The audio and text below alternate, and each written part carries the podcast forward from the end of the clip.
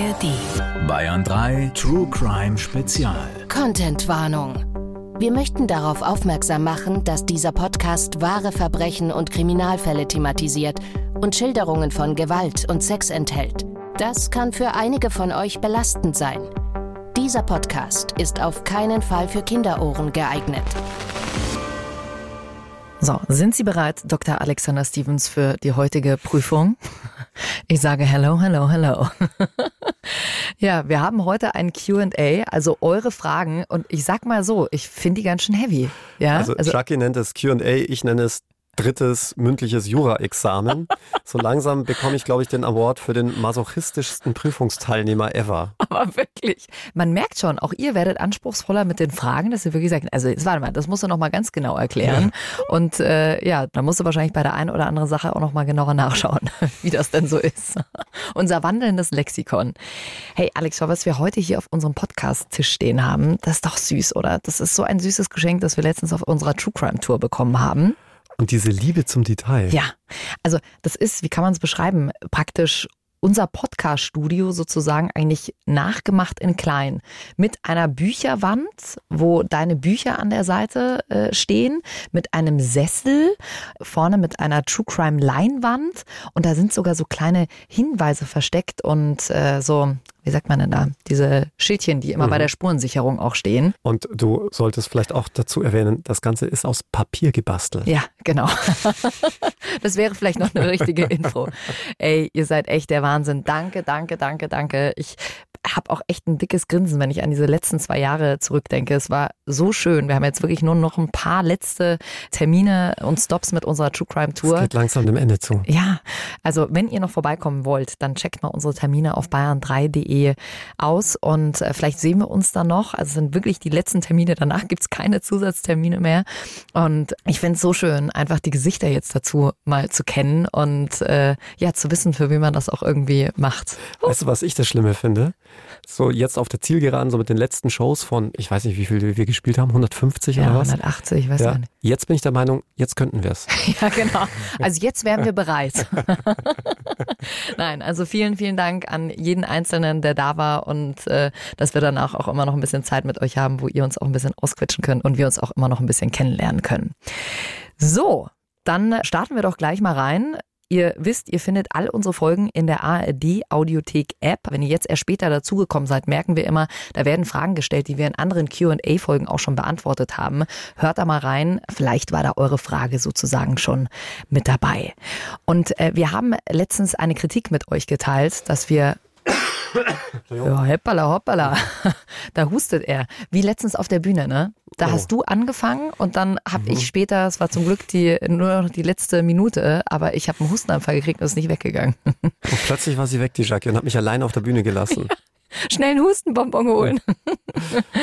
ja, ihr habt uns letztens geschrieben, wir sollen weniger Persönliches erzählen, dass euch dieses Gequatsche nervt. Und da hat die Franzi uns zum Beispiel geschrieben und die Monika, die gemeint hat, nein, bitte nicht. Die ganzen krassen Fälle werden dadurch total aufgelockert. Die Betty schreibt, gerade bei Fällen, die etwas schwerer zum Hören sind, tut es gut, wenn zwischendurch oder am Anfang oder am Ende auch mal etwas lockerer oder über banale Dinge geredet wird. Ja, man ja, solange wir jetzt mehr über dich quatschen und dein Privatleben, soll es mir recht sein. Ja, musst mich halt mal ausquetschen, ne? Ja, kriegt man ja immer so Politiker-Antworten. Ja. Ich glaube, ich wäre die schlechteste Politikerin überhaupt. Aber ich bin schon gut im das Gespräch umlenken äh, ja. auf dich. Ja, das stimmt. So, dann starten wir als erstes mal mit den Fragen, die wir zu unserer Halloween-Special-Folge bekommen haben mit Richter Thorsten Schleif, der bei uns war. Und da haben wir natürlich über vieles gesprochen. Was ist beim Erschrecken erlaubt? Darf ich einfach Zahnpasta auf die Türklinke schmieren? All das haben wir geklärt. Hört da gerne mal rein. Dann kommen wir jetzt zur ersten Frage von Francine, die geschrieben hat, dass sie mit ihrem sechsjährigen Sohn an Halloween unterwegs war. Und dann ist eine Gruppe älterer Teenager an ihnen vorbeigelaufen und die hatten teilweise ziemlich gruselige Kostüme an. Sie schreibt, die Klamotten waren mit Kunstblut übersät und über den Kopf hatten sie ziemlich echt aussehende blutverschmierte Schweineköpfe gestülpt. Hm. Auch ein tolles Kostüm. Mein Sohn ist seither total verstört, hatte auch schon Albträume und fragt mich jetzt ständig, ob es nicht doch Monster gibt, die ihm wehtun können. Jetzt frage ich mich als Mutter, das kann es doch nicht sein. Gibt es da nicht Jugendschutzbestimmungen? Ist das tatsächlich erlaubt? Also Strafbar ist es wohl nicht. Es gibt keine Strafvorschrift, das hatten wir ja auch schon in unserer Halloween-Folge erwähnt, die das Verkleiden oder Maskieren unter Strafe stellen würde. Ausgenommen sind ja verfassungsfeindliche Symbole und ähnliches. Mhm. Ja. Auch wenn sie im Hellen rumlaufen. Also, dass es nicht irgendwie so eine Uhrzeit gibt, erst wenn es dunkel ist, darfst du dir deinen Schweinekopf so, aufziehen. Wie, wie, im Fernsehen quasi. ja, genau. Die FSK, FSK 18. Ja. ja. Nein, aber es gibt im Ordnungswidrigkeitengesetz eine Vorschrift, nämlich die sogenannte Belästigung der Allgemeinheit. Und danach handelt ordnungswidrig, wer eine grob ungehörige Handlung vornimmt, die geeignet ist, die Allgemeinheit zu belästigen oder zu gefährden und dadurch die öffentliche Ordnung beeinträchtigt. Und von grober Ungehörigkeit spricht der Jurist zum Beispiel dann, wenn eine unmittelbare psychische oder physische Belästigung oder Gefährdung in Betracht kommt. Und das würde ich hier schon sehen. Und ich habe dann auch mal recherchiert. Es gab einen Fall, da hatte ein LKW vor einer Grundschule geparkt und er hatte auf seiner Plane ganz abschreckende Bilder abgedruckt. Ja. Und da hat man dann gesagt, das ist eine solche Belästigung der Allgemeinheit, die im Übrigen mit einer Geldbuße von 5 Euro bis zu 1000 Euro geahndet werden kann. Hm. Ja, also hier in diesem Fall kann man natürlich nicht mehr ganz so viel machen, denn äh, die Schweineköpfe sind schon an einem vorbeigezogen. Ja, also insofern, wie willst du das denn wieder zurückführen am Ende? Aber möglich wäre es theoretisch. Hier haben wir noch eine Frage zum Thema Verkleiden von C.F. Der schreibt, darf sich denn zum Beispiel ein Angeklagter im Gerichtssaal oder andere Personen, zum Beispiel Zeugen, zum Schutz verkleiden? Zum Beispiel, um sich vor der Presse und Zuschauern zu schützen? Ja, grundsätzlich besagt das Gesetz, dass diejenigen, die an einer Verhandlung teilnehmen, ihr Gesicht während der Sitzung weder ganz noch teilweise verhüllen dürfen. Mhm. Ist ja auch klar, der Richter muss Logo. insbesondere bei Zeugen ja wissen, mit wem er es da zu tun hat. Aber es gibt natürlich Ausnahmen. Die erste Ausnahme, die das Gesetz zulässt, ist zum Beispiel die Möglichkeit, dem Zeugen zu gestatten, dass er seine vollständige Anschrift nicht nennen muss, sondern zum Beispiel dann, insbesondere bei Berufszeugen, also sprich bei Polizisten, ist das gang und gäbe, dass sie dann die Dienststelle nennen dürfen. Ähnliches kann man in Anführungszeichen auch normalen Zeugen gestatten, wenn Anlass zu der Besorgnis besteht, dass durch die Angabe der vollständigen Anschrift irgendwelche Nachteile zu befürchten wären. Und in ganz extremen Fällen kann man dem Zeugen erlauben, sein Gesicht teilweise oder sogar gänzlich zu verhüllen. Dann muss aber schon wirklich Leib oder Leben oder Freiheit des Zeugen gefährdet sein. Ich hatte das mal in einem Prozess, in dem SEK-Beamte aussagen mussten. Ah. Die kamen dann alle in Sturmhaube. Ach, tatsächlich? Genau. Krass. Ja, man kennt ja auch diese Bilder, dass man sich irgendwie ein bisschen Akten äh, davor hält, wenn irgendwie die Angeklagten reingehen. Ne? Aber das ist. Das ist ja was anderes. Da geht es genau. ja um die Presse. Aber ja. hier geht es ja wirklich um das Gerichtsverfahren selber, wo mhm. ja die Presse ausgeschlossen ist. Also das wäre ja jetzt in dem Fall nicht zu befürchten, sondern man wirklich Angst vor dem Prozessbeteiligten hat. Also mhm. denkt zum Beispiel an Mafia-Prozesse, Prozesse im Rockermilieu, organisierte Kriminalität. Da könnte es natürlich schon sein, dass hinten dann ein eifriger Zuschauer drin sitzt, der das schön mitnotiert Klar. oder sich merkt. Und dann statten wir mal der Ehefrau oder den Kindern einen kleinen Besuch ab mhm. und betreibt so klassische Zeugeneinschüchterung. Ja, also, also es gibt aber nicht, dass äh, die Richterin oder Richter theoretisch mit dem Zeugen hinter einer Schattenwand sitzt, oder? Doch es gibt auch die Möglichkeit, den Angeklagten auszuschließen. Davon wird aber nur sehr restriktiv Gebrauch gemacht. Haben wir ja auch mal in mhm. einer Folge drüber gesprochen. Das war die Folge, in der meiner Mandantin ja die Brüste abgeschnitten worden waren. Oh. Also von dem her, das gibt's auch. Aber hier geht es ja gar nicht so sehr um den Angeklagten, sondern um die Möglichkeit, dass auch durch Zuschauer oder vielleicht auch andere Prozessbeteiligte, es kann ja auch unter den Prozessbeteiligten mal schwarze Schafe geben, mhm die begründete Sorge besteht, dass so Einfluss auf den Zeugen genommen werden könnte. Klar. Mittelbar oder unmittelbar. Lena hat uns zu unserer Halloween-Special-Folge auch noch eine Frage durchgeschickt. Derjenige, der den Zombie aus Reflex geschlagen hat, genau darum ging es nämlich in dieser Story auch. Da stand ein Zombie äh, vor der Tür und äh, der, der die Tür aufgemacht hat, hat dem erstmal eine gedonnert und der hat eine Geldstrafe bekommen. Dabei hieß es ja in der Geschichte, dass sogar die Polizei beim ersten Anblick des vermeintlichen Zombies, der natürlich nur verkleidet war, einen Schritt zurück gemacht hat und reflexartig zur Waffe gegriffen hat. Diese Einschätzung passiert ja in Sekunden. Was, wenn ein Polizeibeamter oder eine Polizeibeamtin so eine Situation mal falsch einschätzt und die verkleidete Person im Worst Case erschießt bzw. verletzt. Auch die Leute bei der Polizei sind ja nur Menschen mit Reflexen und Ängsten. Verliert so jemand dann vielleicht sogar seinen Job? Also ob jemand seinen Job verliert, hängt in erster Linie davon ab, ob man ihm einen Vorwurf machen kann. Und da muss man dann zwischen dem strafrechtlichen Vorwurf und einem möglichen dienstrechtlichen Vorwurf unterscheiden. Im Strafrecht ist es bei den Beamten so, dass wenn du zu einer Freiheitsstrafe von mehr als einem Jahr verurteilt wirst, du automatisch auch aus dem Beamtenverhältnis entlassen wirst. Also da gäbe es auch keine andere Möglichkeit. Aber selbst wenn du jetzt irgendwas unter einem Jahr Freiheitsstrafe kassieren würdest oder gar eine Geldstrafe, könnte das immer noch ein Disziplinarverfahren nach sich ziehen an dessen Ende auch am Schluss natürlich eine Entlassung stehen kann. Bei so krassen Fällen kommt es natürlich immer auf den Einzelfall an, denn wenn ich irrig annehme, in Notwehr zu handeln, dann habe ich ja faktisch eigentlich kein Notwehrrecht. Und dann stellt sich natürlich die Frage, wie ist so jemand zu bestrafen? Ist ein riesiges Problem unter Juristen, nimmt im Jurastudium mehrere Vorlesungsstunden in Anspruch und behandelt dann die Frage, ist so jemand dann zu bestrafen? Und wenn ja, wie oder vielleicht auch nicht. Und letzten Endes hat man sich dann zumindest in der Rechtsprechung dazu entschieden, jemanden dann nicht zu bestrafen, zumindest nicht wegen einer vorsätzlichen Straftat, also in dem Fall eines Totschlags, ja, eines mhm. Tötungsdeliktes, weil man ja irrig davon ausgeht, dass man hier gerechtfertigt handelt, damit diese subjektive Seite fehlt. Und wir haben ja auch schon oft darüber gesprochen, im deutschen Strafrecht gilt eben nicht, das alte Sprichwort, Unwissenheit schützt vor Strafe nicht, mhm. denn grundsätzlich schützt die Unwissenheit vor Strafe, es sei denn, man handelt fahrlässig und diese Fahrlässigkeit ist unter Strafe gestellt. In unserem Fall wäre es also eine reine Fahrlässigkeitsstraftat. So mhm. zumindest die Rechtsprechung. Aber auch bei einer fahrlässigen Tötung stehen bis zu fünf Jahren Freiheitsstrafe im Raum. Und da kommt es dann entscheidend darauf an, ob man bei genügender Anstrengung hätte erkennen können, dass es sich vielleicht hier doch nicht um einen echten Angriff handelt. Es gab hierzu eine sehr brisante Entscheidung aus dem Rockermilieu. Und zwar hat es einen SEK-Einsatz bei einem Hells Angel zu Hause gegeben. Okay. Die hatten sich aber nicht angekündigt, ja, logischerweise, Klar. und haben gleich damit angefangen, die Tür einzutreten.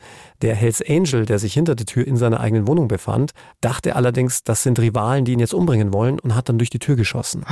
Und da hat dann der Bundesgerichtshof gesagt, das ist so ein klassischer Fall der Putativnotwehr. Also er dachte, er handelt hier gerechtfertigt und deshalb hat man ihn auch nicht wegen Mordes in dem Fall, weil es ja ziemlich heimtückisch wäre, durch eine geschlossene Tür hindurchzuschießen. Damit rechnet man jetzt nicht verurteilt, sondern der BGH hat ihn sogar direkt freigesprochen, weil man auch gesagt hat, das war nicht fahrlässig, denn er hätte auch bei größtmöglicher Anstrengung und der gebotenen Sorgfalt nicht erkennen können, dass es sich hier um ein Einsatzkommando der Polizei handelt, sondern aufgrund der Vorgeschichte hatte er tatsächlich die begründete Angst, dass hier ein Rivale ihn umbringen möchte.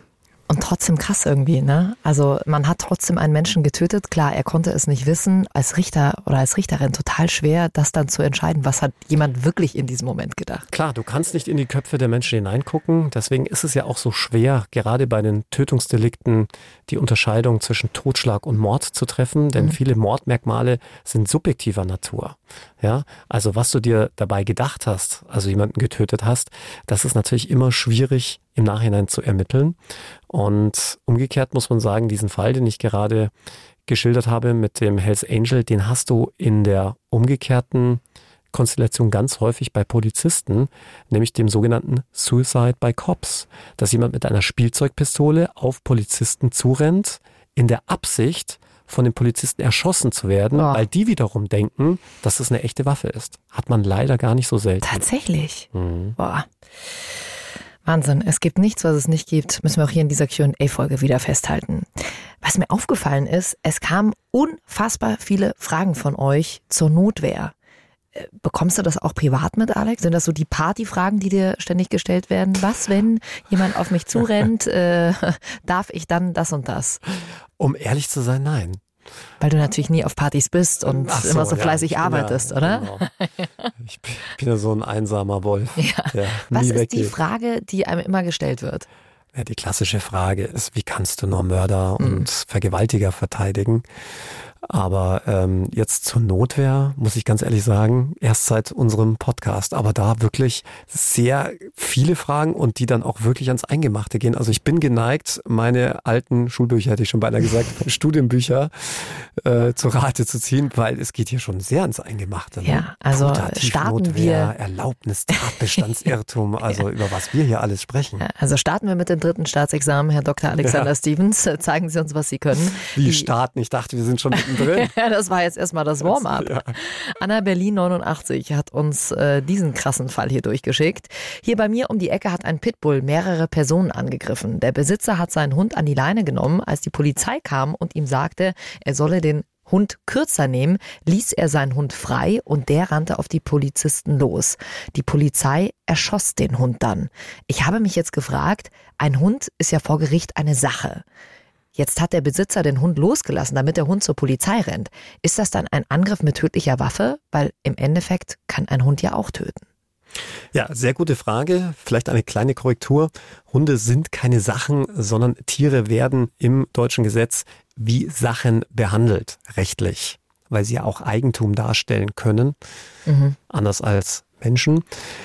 Ja, um von einem rechtswidrigen Angriff zu sprechen, muss es sich denkt notwendigerweise um willensgesteuertes menschliches Verhalten handeln. Das heißt, wenn jetzt ein Hund auf dich zurennt und dich beißt, ist das kein Angriff im rechtlichen Sinne, zumindest nicht im strafrechtlichen Sinne. Das heißt, du kannst dich dann nicht auf ein Notwehrrecht berufen, sondern da stehen dir dann rein zivilrechtliche Abwehrrechte zur Verfügung. In dem Fall wäre es der sogenannte Notstand. Dann darfst du die Sache, in dem Fall den Hund, beschädigen oder zerstören, in dem Fall dann töten, wenn durch die Sache, also in dem Fall den Hund, eine drohende Gefahr besteht und man die von sich oder anderen abwenden muss. Ja, natürlich darf dann diese Abwehrhandlung auch wie im strafrechtlichen Notwehrrecht nie außer Verhältnis stehen. Das hat zur Folge, dass zum Beispiel auch, wenn du Reflexe oder Bewegungen im Schlaf machst, ja, oder bei einem epileptischen Anfall, du kein Notwehrrecht hast, weil das ist nicht willensgesteuert. Oder es gab mal den Fall, da hat einer den anderen von einem Hochhaus runtergeschmissen, ja, und dann ist der Runtergeworfene auf einen anderen Menschen draufgeknallt. Auch gegen den Runtergeworfenen hätte man kein Notwehrrecht gehabt, mhm. ja, weil er das ja nicht willensgesteuert macht. Also so kann man sich das vielleicht, du siehst, es gibt wirklich nichts, was es nicht gibt. Ja. Äh, so kann man sich das vielleicht ganz gut vorstellen. Deswegen sind also Tierangriffe grundsätzlich keine Angriffe, weil sie nicht durch menschliches willensgetragenes Verhalten gesteuert sind. Aber anders wird das natürlich gesehen, wenn das Tier als Angriffsmittel benutzt wird, also quasi als Waffe so nach dem Motto Beiß Fido ja, oder genau. Fass oder Fass, sowas. Genau. Ja. Und ich würde das hier schon so werten, wenn du dann die Leine extra loslässt oder mhm. abmachst, dass das dann die Aufforderung des Besitzers ist, den Polizeibeamten anzugreifen. Absolut. Und dann steht ihm ein originäres strafrechtliches Notwehrrecht zur Verfügung. Und ich denke, dass das hier auch nicht unverhältnismäßig ist, dann von der Waffe Gebrauch zu machen. Denn ähm, Hunde sind ja unberechenbar. Kommt vielleicht jetzt auch ein bisschen drauf an, auf die Größe des Hundes. Ja, wenn es jetzt ein kleiner Chihuahua, Chihuahua war, dann wäre es vielleicht ein bisschen unverhältnismäßig. Aber ansonsten würde ich sagen, absolut gerechtfertigt. Mhm. Also Anna, wir hoffen, wir haben deine Frage damit gut beantwortet. Ums Thema Notwehr ging es ja auch in unserer Folge 15 der siebten Staffel. Also wenn ihr die noch nicht gehört habt, hört da mal rein, bevor ihr hier weiterhört. Da ging es um eine Schlägerei, bei der zwei Leute Körperverletzungen und Knochenbrüche erlitten hatten. Hamza, so hieß der, der die beiden verletzt hatte, der hatte aber aus Notwehr gehandelt. Letztendlich wurde seine Bewährungsstrafe trotzdem verlängert, weil er ja aus Sicht des Gerichts kurz gefasst eindeutig körperlich überlegen war und sich unverhältnismäßig krass gewehrt hat. Und der Uwe hat uns dazu geschrieben, ich finde das Urteil ungerecht, weil man den Angeklagten in meinen Augen praktisch dafür bestraft hat, dass er a. körperlich groß gewachsen ist, wofür er nichts kann, und b. sein Hobby nun mal Kampfsport ist und nicht Langlauf oder Schach. Vielleicht ein wenig pragmatisch formuliert, aber ich denke, du und Dr. Alexander Stevens wisst, worauf ich hinaus will. Ja, also dass ich das sowieso ganz anders gesehen habe rechtlich, habe ich ja schon, glaube ich, hinlänglich zum Ausdruck gebracht. Ja, ähm, dass man sich körperliche Überlegenheit bei der, ich nenne es jetzt mal Verhältnismäßigkeit der Notwehr, die Juristen sprechen ja von der Gebotenheit und der Erforderlichkeit der Notwehr, ähm, sich zurechnen lassen muss, ist, glaube ich, logisch. Ja, einfaches Beispiel, wenn so ein 13-Jähriger mit 20 Kilo Körpergewicht einem 20-Jährigen mit 100 Kilogramm Kampfsportgewicht eine Backpfeife verpassen will, dann braucht der nicht mit einem speziellen Kampfmove den 13-Jährigen ausnocken. Klar. Ja, also das wäre einfach unverhältnismäßig, wäre nämlich nicht mehr das mildeste Mittel. Und ähm, natürlich muss man in diese Abwägung immer einbeziehen, wie stark und gefährlich der konkrete Angriff ist und welche Abwehrmöglichkeiten einem zur Verfügung stehen. Und jetzt wissen wir aber alle, das sind Entscheidungen, die ja binnen Millisekunden getroffen werden ja. müssen. Deswegen kann man da nicht allzu hohe Anforderungen stellen, wie ich finde. Und das ist in unserem Fall einfach seitens des Gerichts ein bisschen unverhältnismäßig gewesen, welch hohe Anforderungen hier an Hamza gestellt wurden, zumal ja diese zwei oder vielleicht waren es ja sogar drei Angreifer, ähm, die auf ihn losgegangen sind, sich ja auch noch bewaffnet hatten. Ja.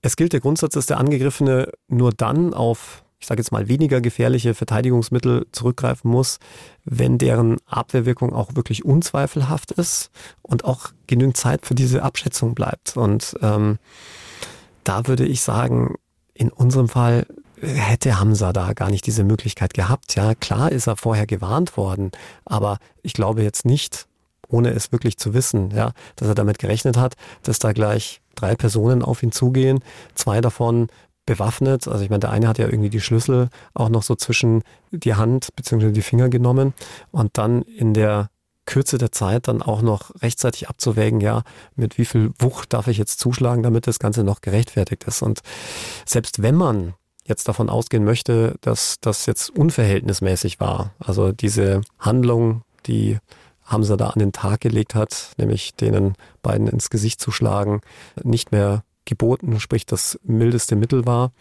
das ihm zur Verfügung stand. Dann gibt es immer noch den sogenannten Notwehrexzess. Also wenn man die Notwehr, die einem eigentlich zusteht, überschreitet, dann sagt der Gesetzgeber, dass man dann auch nicht bestraft wird, dann sei man also entschuldigt.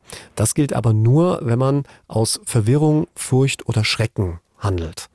Und die Richterin hat in unserem Fall gesagt, nee, dadurch, dass Hamza regelmäßig Kampfsport betreibt und selbst Kampfsportler ist, hat er nicht aus einem solchen asthenischen Affekt, sagt man da, gehandelt, sondern er habe hier quasi nicht durch das Gefühl des Bedrohtseins gehandelt, sondern weil er hier als Berufsboxer eher aus Wut, Empörung und Rauflust auf die eingedroschen hat und deswegen sei er nicht entschuldigt gewesen. Das Gericht hat gesagt, das ist eine gefährliche Körperverletzung. Und dazu hat uns Celinus geschrieben, warum handelt es sich denn um eine gefährliche Körperverletzung in dem Fall? Ein einfacher Schlag mit der Faust würde ja normalerweise als einfache Körperverletzung behandelt werden. Wurde hier auf die Schwere der Verletzung abgezielt? Und wenn ja, ist das so üblich? Mir war das als Polizist bisher nicht klar. Das ist eine sehr gute Frage. Die gefährliche Körperverletzung unterscheidet sich zur einfachen Körperverletzung darin, dass hier zum Beispiel Waffen zum Einsatz kommen oder aber auch Lebensgefahr besteht. Und da kommen wir zum entscheidenden Knackpunkt, der auch im Jurastudium vielen Studenten schwerfällt. Es handelt sich hier um ein sogenanntes abstraktes Gefährdungsdelikt. Das heißt, es muss nicht zu einer konkreten Lebensgefahr gekommen sein, sondern es reicht die theoretische Möglichkeit, dass diese Handlung lebensgefährlich sein könnte. Ja. ja. Und das ist bei Faustschlägen in den Kopf sogar regelmäßig der Fall. Denn denk einfach dran, welche Erschütterung das Gehirn dadurch erlebt und es hierdurch schon zu Blutgerinnseln kommen kann, die dann auch zum Tod führen können. Und ähm, ich habe auch hier mal in der Rechtsprechung nachgeguckt, welche Arten von Faustschlägen gegen den Kopf als lebensbedrohlich gewertet wurden. Und da ging es zum Beispiel um einen Faustschlag an die Schläfe mit erheblicher Wucht. Das haben wir hier weil wohl gerade die Schläfengegend sehr anfällig ist für lebensgefährliche Verletzungen. Und ein weiteres Beispiel war ein Kopfstoß, also wenn du mit dem Kopf auf den Kopf des anderen drischst. Verneint wurde es zum Beispiel bei einem Kopfstoß gegen den Oberkiefer. Klar, der Oberkiefer ist weit genug vom Gehirn entfernt mhm. und selbst der mobil, würde ich jetzt mal sagen, dass sich das vielleicht ein bisschen anders auswirkt. Aber letzten Endes ist es immer eine Entscheidung der Rechtsmedizin. Also bei solchen Verfahren werden grundsätzlich rechtsmedizinische Sachverständige hinzugeholt, die dann bewerten müssen, ob diese Art der Tathandlung, also in unserem Fall der Faustschlag, theoretisch dazu geeignet sind, jemanden lebensgefährlich zu verletzen. Und das hatten wir halt dann hier. Also ganz allgemein, wenn man mit der Faust ins Gesicht schlägt in Richtung Hirn, dann äh, ist es relativ sicher, dass wir eigentlich immer bei einer gefährlichen Körperverletzung sind. Davon würde ich jetzt zumindest mal ausgehen. Allein schon, um unsere Hörerinnen und Hörer zu schützen, dass sie sich schon erst gar nicht auf so etwas einlassen. Ja, bitte nicht, bitte nicht nachmachen. In dem Fall hier, Alex, da gab es ja die beiden Verletzten, die als erstes ja Hamza beschuldigt haben, dass er sie angegriffen hätte. Und in dem Fall wäre es dann natürlich keine Notwehr gewesen, hat sich ja dann anders ausgestellt. Und da haben einige von euch nachgefragt, wie es denn mit den beiden weitergegangen ist, weil sie ja Hamza letzten Endes falsch beschuldigt hatten.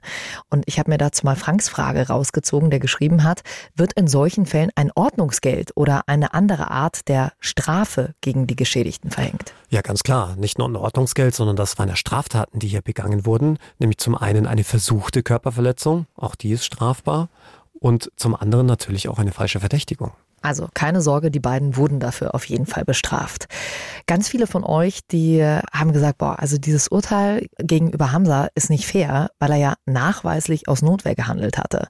Ein paar Mal gab es zum Beispiel auch die Nachfrage, ob er dann das Schmerzensgeld bezahlen musste und was aus den Adhäsionsanträgen geworden sei. Hier schreibt zum Beispiel Biene Milchkaffee, übrigens sehr schöner Name, Biene. Alex, erstmal ganz kurz nochmal für alle, die die Folge nicht gehört haben. Was ist denn ein Adhäsionsantrag? Naja, wie es das Wort schon impliziert, das haftet dem Verfahren so ein bisschen an.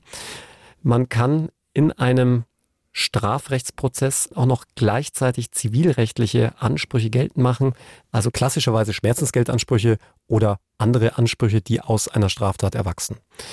Denn, vielleicht nochmal kurz erklärt, es gibt ja einen Unterschied zwischen Strafrecht und Zivilrecht. Also Strafrecht ist das Recht des Staates, der bestraft einen dafür, dass ich gegen Verhaltensregeln verstoßen habe, und zwar Verhaltensregeln, die der Gesetzgeber für strafbewehrt erachtet, ja, dass er sagt, dafür kann es auch Gefängnis geben.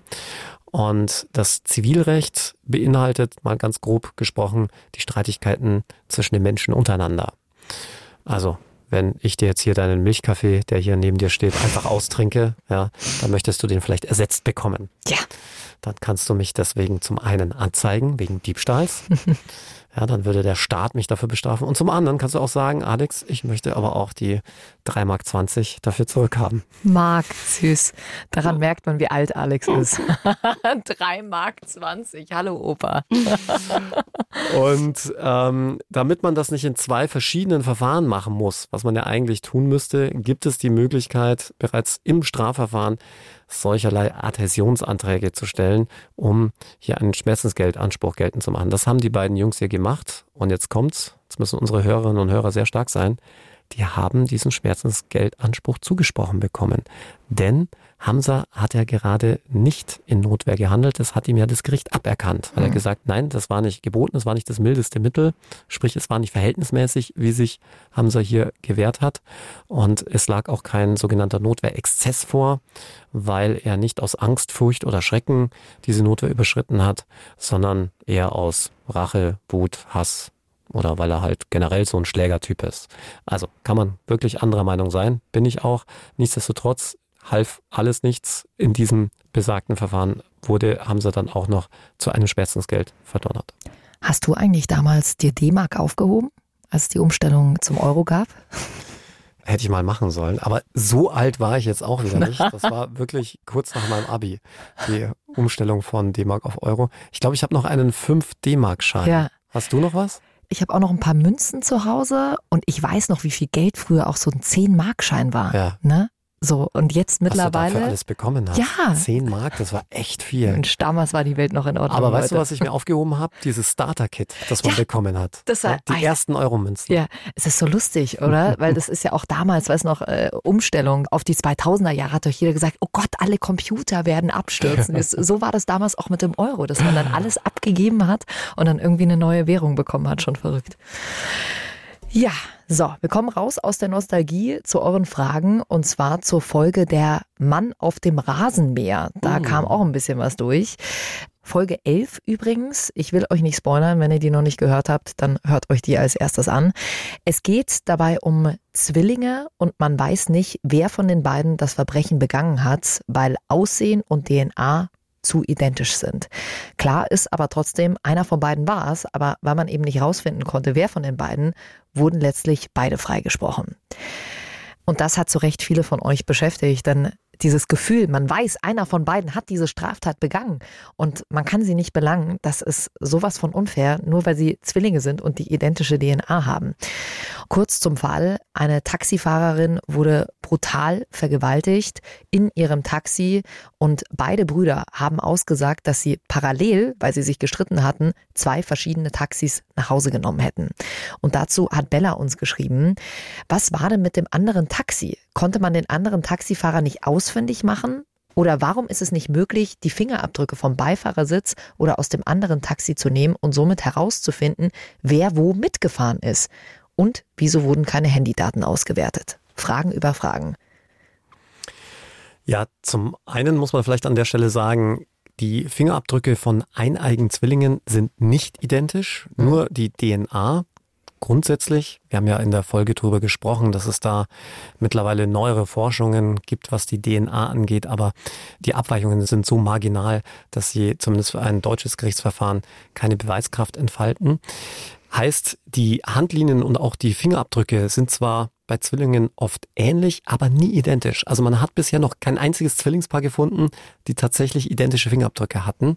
Daher ist die Frage absolut berechtigt. Nur muss man sagen, wer die Folge gehört hat, Erwin, der mutmaßliche Täter, wurde ja erst eine ganze Zeit später in Verdacht gezogen, mit der Sache etwas zu tun zu haben. Das heißt, Während dieser Zeit hatte das andere Taxi, in dem sein Zwillingsbruder zeitgleich unterwegs gewesen sein soll, schon viele andere Fahrgäste befördert. Das heißt, man hätte gar nicht erst anfangen brauchen, irgendwelche Spuren auszuwerten. Da ist dann ja, nichts mehr übrig. Da haben schon hunderte andere mhm. Leute da die Türklinke angefasst, den Türknauf, den äh, Gurt und was weiß ich. Also da wäre man jetzt nicht weitergekommen und umgekehrt hatte ich ja auch in der Folge schon erwähnt, dass man keine Fingerabdrücke von Erwin an ich sage jetzt mal, inkriminierter Stelle gefunden hat. Also äh, Stellen, die ihn jetzt wirklich in unmittelbaren Bezug zur Tat stellen. Also zum Beispiel jetzt an dem Gurt der Fahrerin. Ja, da hätten ja jetzt seine Fingerabdrücke wahrlich nichts verloren gehabt, aber da hat man dann auch nichts gefunden. Über die Fingerabdrücke ist man also zu keinem Ergebnis gekommen. Wie sieht's mit den Handydaten aus? Es gibt ja keine Vorratsdatenspeicherung. Die ist ja für verfassungswidrig erklärt worden. Das heißt, man ist da auf die Provider angewiesen, sprich die Handybetreiber, Telekom, O2, Vodafone, wie die alle heißen. Und die heben diese Handydaten nur eine begrenzte Zeit lang auf. Ich meine, es sind zehn Tage, nagel mich jetzt bitte nicht fest, aber oh, auch da so war die Zeit schon abgelaufen. Das heißt also auch anhand der Geodaten, der Handydaten konnte man jetzt nicht mehr feststellen, zu welcher Zeit der Zwillingsbruder an welchem Ort war. Hm. Kommen wir zu unserer nächsten Folge, zu Folge 10, das Familiengeständnis, die Wiederaufnahme mit Anwältin Regina Rick. Ein unfassbar spannender Fall, über den wir auch schon mal in unserem Podcast gesprochen haben. Um euch kurz abzuholen, Regina Rick hat erfolgreich für die Wiederaufnahme dieses Falls gekämpft und war letztendlich auch erfolgreich, was wirklich in Deutschland überhaupt sehr schwer ist, ein Wiederaufnahmeverfahren überhaupt auf den Weg zu bringen. Es geht in der Folge um einen verschwundenen Bauern, um Bauer Rudi. Nach seinem Verschwinden stand die ganze Familie unter Mordverdacht. Vier Verdächtige haben dann auch gestanden, dass sie diesen Mord begangen haben und dass sie Bauer Rudi den Hunden zum Fraß vorgeworfen haben. Und dann kam irgendwann raus, äh, ja, warte mal kurz, es wurde eine Leiche in einem Auto aus der Donau rausgefischt und zwar im Ganzen und man hat festgestellt, ja, keins dieser Geständnisse kann überhaupt gestimmt haben. Insbesondere auch ohne Kopfverletzungen und all das, was da in den Geständnissen geschildert wurde. Ja. Dazu haben wir eine Frage von euch bekommen. Es war ja ein Streitpunkt, ob der Schlüssel beim im Wasser versenkten Auto gesteckt hatte oder nicht, weil ja davon abhängig ist, ob ein Fremdverschulden in Frage käme. Wurde denn protokolliert, ob beim Auto ein Gang eingelegt war oder nicht? Ob jetzt ein Gang eingelegt war oder nicht, weiß ich nicht. Aber ganz richtig, der Schlüssel spielt natürlich eine doch erhebliche Rolle, weil wenn Bauer Rudi selbst in die Donau gefahren ist, dann muss er einen Zündschlüssel gehabt haben, sonst hätte sich das Auto ja wohl kaum bewegt. Heißt, wenn man keinen Schlüssel findet, dann spricht doch einiges dafür, dass das eher unfreiwillig geschehen ist. Aber, und das war ja das Gute an der Hartnäckigkeit von Frau Rick, die hatte ja darauf bestanden, alle Asservate nochmal persönlich in Augenschein zu nehmen, denn von einem Autoschlüssel war ja in den Akten bei der Asservatenliste gerade keine Rede gewesen. Und wenn ich Regina Rick richtig in Erinnerung habe, hat man sich da seitens der Polizei so ein bisschen geziemt, ne, ihr da Zutritt zu den Asservaten zu gewähren. Und als sie dann schlussendlich bei den Asservaten war, siehe da, fand sich ein Autoschlüssel. Also muss dieser Autoschlüssel beim Bauern Rudi gewesen sein. Beim Bauern Rudi. Das ist ja auch ein schöner Versprecher hier. Hier die zweite Frage. Die laut Regina Rick falschen Geständnisse der Familienmitglieder waren ja sehr unterschiedlich. Aber nachdem das Auto von bzw. Mitbauer Rudi in der Donau gefunden wurde, war ja eigentlich das Geständnis der Ehefrau am nächsten dran, die ja, so hat Alex das zumindest am Anfang der Folge kurz angerissen, gesagt hatte, dass sie ihren Mann samt Auto im Weiher versenkt hätte. Wurde ihrer Geschichte denn nochmal konkreter nachgegangen? Nein, sie haben ja dann auch alle nicht mehr ausgesagt, haben ja auf Regina Ricks Anraten hin alle geschwiegen. Aber an der Stelle muss ich jetzt schon mal sagen, ein Weiher ist jetzt nicht die Donau, also kein Fluss. Also Übereinstimmung gibt's dann, wenn man so will, nur mit dem Element Wasser. Und auch da muss man ja nochmal bedenken, dass den vier Tatverdächtigen ja offensichtlich Ideen und Hypothesen eingeredet wurden seitens der Polizei, die im Dorf grassierten. Aber wir dürfen nicht vergessen, das Gericht, das dann schlussendlich alle vier Familienangehörigen freigesprochen hat, hat dies ja nicht wegen erwiesener Unschuld getan, sondern das Gericht ist ja weiterhin ganz klar davon ausgegangen, dass es glaubt, dass es doch die Familienangehörigen waren, die den Bauern Rudi dann eben nicht erschlagen, zerstückelt und den Hund zum Fraß vorgeworfen, sondern in die Donau geschoben und dadurch ertränkt haben, aber lediglich nicht festzustellen war, wer von den Vieren das gewesen sein soll. Also so ein bisschen ähnlich dem Fall mit unseren Zwillingen. Mhm, ja? Das stimmt. So hat es das Gericht letztlich gesehen. Und da muss ich sagen, also das ist in meinen Augen eigentlich eine armselige Nummer. Mhm. Alex, ich weiß ja von dir eigentlich, äh, solltest du mal Stress bekommen, dass du dich von deinen Kanzleikollegen vertreten lassen würdest, aber bei der Erfolgsquote von Regina Rick nicht lieber von ihr? Sie wäre auf jeden Fall Teil des Teams. Also ich würde meine zwei Kanzleipartner nehmen und unsere Hörerinnen und Hörer wissen ja mittlerweile, man darf ja bis zu drei Strafverteidiger haben, zusätzlich zu den Pflichtverteidigern. Und da würde Regina Rick definitiv die dritte an Bord sein. Was ist mit mir? Geht's noch? Ja, aber du darfst mich ja nicht verteidigen. Doch, ich löcher einfach ja alle so mit persönlichen Fragen, dass sie ganz aus dem Konzept sind und sagen, bitte einfach den Gerichtssaal sofort verlassen. Nehmen Sie Dr. Alexander Stevens mit. er ist freigesprochen. Also zumindest am Landgericht herrscht der Anwaltszwang. Aber ich sage ja auch auf unserer True Crime Live Tour, ohne zu viel zu verraten, dass du ja die mit Abstand diabolischste teuflischste Staatsanwältin, was man sich vorstellen kann. Ich bin so heilfroh, dass du keine Staatsanwältin geworden bist. Ich glaube, ich könnte ganz gut beeinflussen, ne? Aber gut, überzeugt euch selbst. Alex, du hast ja auch schon mal erzählt, dass du dich mal selbst verteidigt hast. Darum geht es auch in der nächsten Frage. Emily Gina, die fragt nämlich, ob man auch die Angehörigen als Zeugen selbst befragen darf. Zum Beispiel beim Vorwurf der Vergewaltigung oder Mord stelle ich mir das sehr traumatisierend für das Opfer bzw. die Angehörigen vor. Ist es auch ganz klar, aber das ist eines der originären Rechte eines jeden Angeklagten, ist sogar in der Europäischen Konvention der Menschenrechte so verankert. Denn nicht nur Richter, Staatsanwälte und Anwälte, sondern auch Angeklagte haben das Recht, Zeugen zu befragen und damit auch Geschädigte. Und das auch wirklich unmittelbar, also ohne den Umweg über einen Richter. Die Sarah hat uns noch eine Frage stellvertretend für ihren Mann durchgeschickt. Sie schreibt, diesmal hat mein Mann eine Frage an Alex. Er würde gern wissen, ob es vorkommt, dass ein Mandant direkt zugibt, dass er es war und auch angibt, welche Vertuschungsmaßnahmen er ergriffen hat. Der Mandant möchte dennoch weiterhin auf unschuldig plädieren. Wie geht man als Verteidiger damit um? Liebe Grüße aus Griechenland, Sarah und, ich hoffe, ich spreche es richtig aus, Chares. Also auf unschuldig plädieren tut man jetzt eigentlich nicht. Äh, schließlich muss halt die Staatsanwaltschaft den Tatnachweis führen. insoweit wird man also eher argumentieren, dass der Tatnachweis nicht zu führen ist und daraus dann zwingend der Freispruch folgt. Man darf als Verteidiger aber keine Unwahrheiten vortragen, also keine aktive Strafvereitelung betreiben. Und um das mal ein bisschen plastischer zu machen, du darfst keine Beweise manipulieren. Ja? Umgekehrt sind bloße Rechtsauskünfte zulässig. Also wenn mich jemand fragt, welche Länder dieser Welt nicht ausliefern, darf ich das meinem Mandanten sagen. Natürlich wohl wissend, dass er wahrscheinlich dann genau dahin flüchten wird. Genauso zum Beispiel der Rat, die Aussage zu verweigern. Ja, natürlich ist das auch eine Strafvereitelung, wenn man so will, wenn ich dir jetzt sage, Jackie, bloß nicht sagen, aber das ist dein gutes Recht. Ja, und mhm. dafür werde ich als Anwalt ja auch schließlich bezahlt. Also das ist natürlich auch legitim. Was wiederum nicht legitim wäre, Fluchthilfe oder das Verbergen des Beschuldigten. Gab es ja auch mal einen Anwalt, der hat den dann bei sich in der Kanzlei versteckt. Ähm, du siehst, es gibt wirklich nichts, was ja. es nicht gibt. Oder irgendwelche Beweise unterdrücken. Geldwäsche, das ist auch immer ein heikles Thema. Also wenn du genau weißt, wo das Geld herkommt, mit dem dich dein Mandant bezahlt, nämlich aus irgendwelchen dunklen Geschäften, da musst du auch sehr, sehr vorsichtig sein.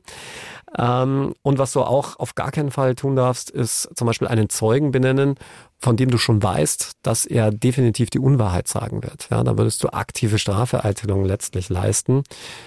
Und unzulässig sind auch die Behauptungen, und da kommen wir, glaube ich, der Frage am nächsten, von Tatsachen, die nach Überzeugung des Verteidigers unwahr sind. Das darfst du natürlich auch mhm. nicht machen. Also wenn der Verteidiger weiß, dass der Angeklagte schuldig ist, darf er zwar auf Freispruch mangels Beweises plädieren, aber eben nicht, aber das hatte ich ja schon gesagt, würde man ohnehin nicht tun, auf Freispruch wegen erwiesener Unschuld. Hm. Ja, und Alex sagt ja auch immer wieder, er will es eigentlich gar nicht wissen, ob jemand äh, schuldig ist oder nicht. Ne? Ja, also, da lebt sich deutlich einfacher. Ne? Genau. Auch strafrechtlich. ja. So, und ganz zum Schluss haben wir noch eine sehr spezifische Frage, die im ersten Moment ein bisschen abwegig klingt, aber schon ein Ding auf Social Media ist und kein Einzelfall ein Livestream aus dem Gefängnis. Und da hat uns Eskala wieder folgendes Szenario beschrieben. Ich saß letztens auf dem Sofa und bin bei TikTok in einem Livestream hängen geblieben, in dem offensichtlich ein inhaftierter Straftäter aus seiner Zelle mit seinem Smartphone einen Stream gestartet hat. Zunächst war ich sehr verwundert, dass er überhaupt ein Smartphone mit freiem Internetzugang ohne Überwachung haben darf. Er hat in seinem Stream erläutert, dass er wegen insgesamt 36 Geldautomatensprengungen inhaftiert wurde. Nun erzählte er in allen Details, wie seine Sprengungen abgelaufen sind. Anfangs dachte ich, dass es jemand, der sich durch viel Gerede wichtig machen will und auf möglichst viele Follower kommen möchte. Allerdings waren seine Ausführungen so detailliert und genau und auch durchaus richtig und nachvollziehbar. Jetzt muss ich kurz erwähnen, dass ich selbst mit diesem Thema behaftet bin, da ich in einer Bank arbeite, in einer Abteilung, die sich mit Geldautomatensprengungen auseinandersetzt. Nun, er hat in allen Details geschildert, wie man das macht, welchen Sprengstoff man am besten einsetzt, fest, wie viel man pro Geldautomat braucht und wie man die richtigen Geldautomaten finden kann. Das war quasi ein 20-minütiger Crashkurs in Wie sprenge ich einen Geldautomaten richtig? Ist es denn erlaubt, aus einer Gefängniszelle über seine Verbrechen so im Detail zu sprechen, dass es einem Dritten ohne weiteres möglich ist, diese nachzubilden? Ich war doch sehr erstaunt. Also ich muss gleich doppelt schmunzeln. Erstens klingt das so ein bisschen wie eine Frage aus unseren True Crime Live Shows. Da werden wir ja auch immer wieder mit sehr skurrilen Fragen ja. bedient. Hey, Wahnsinn, was ihr euch da manchmal ausdenkt. Und zum anderen stelle ich mir gerade vor, wenn ich diesen Beruf hätte und ich bin auf einer Party und jemand fragt mich, was machst du so? Und ich würde dann antworten, ja, ich arbeite in der Abteilung für Geldautomatensprengungen.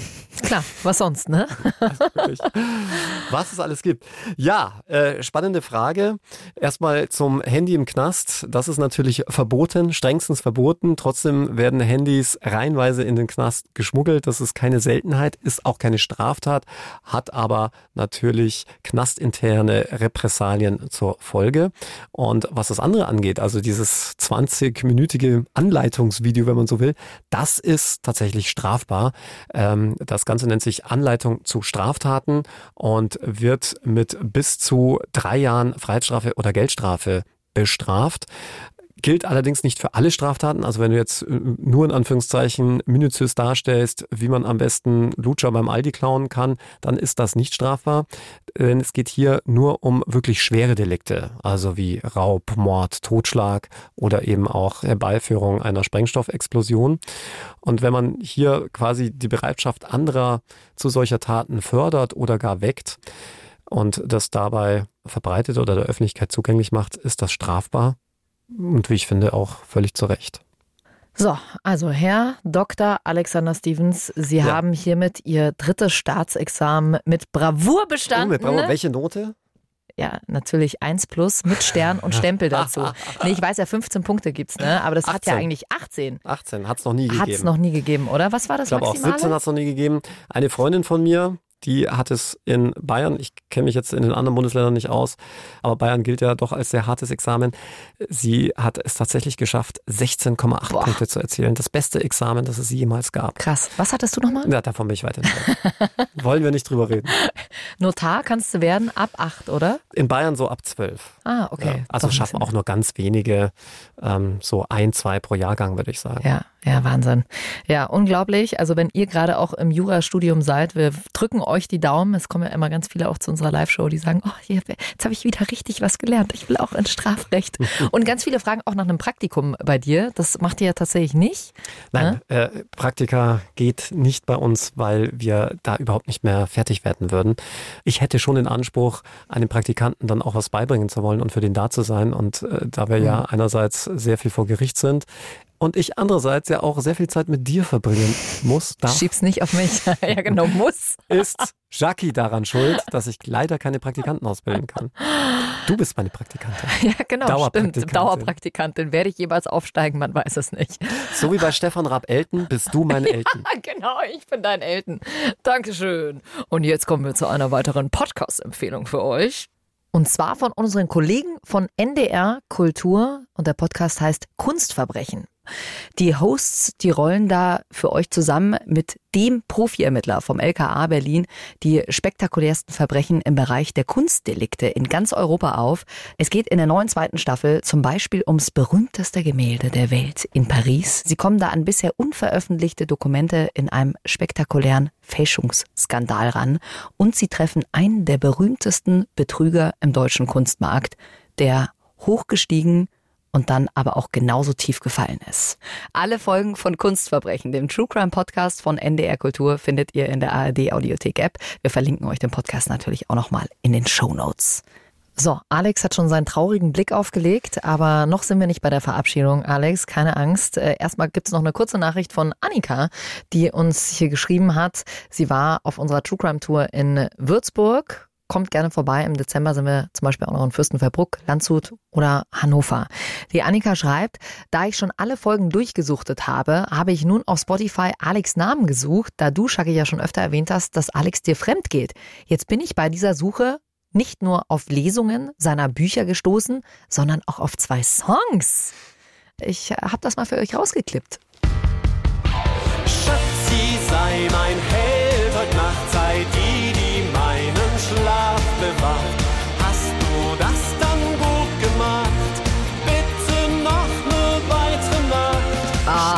das nicht schön, oder?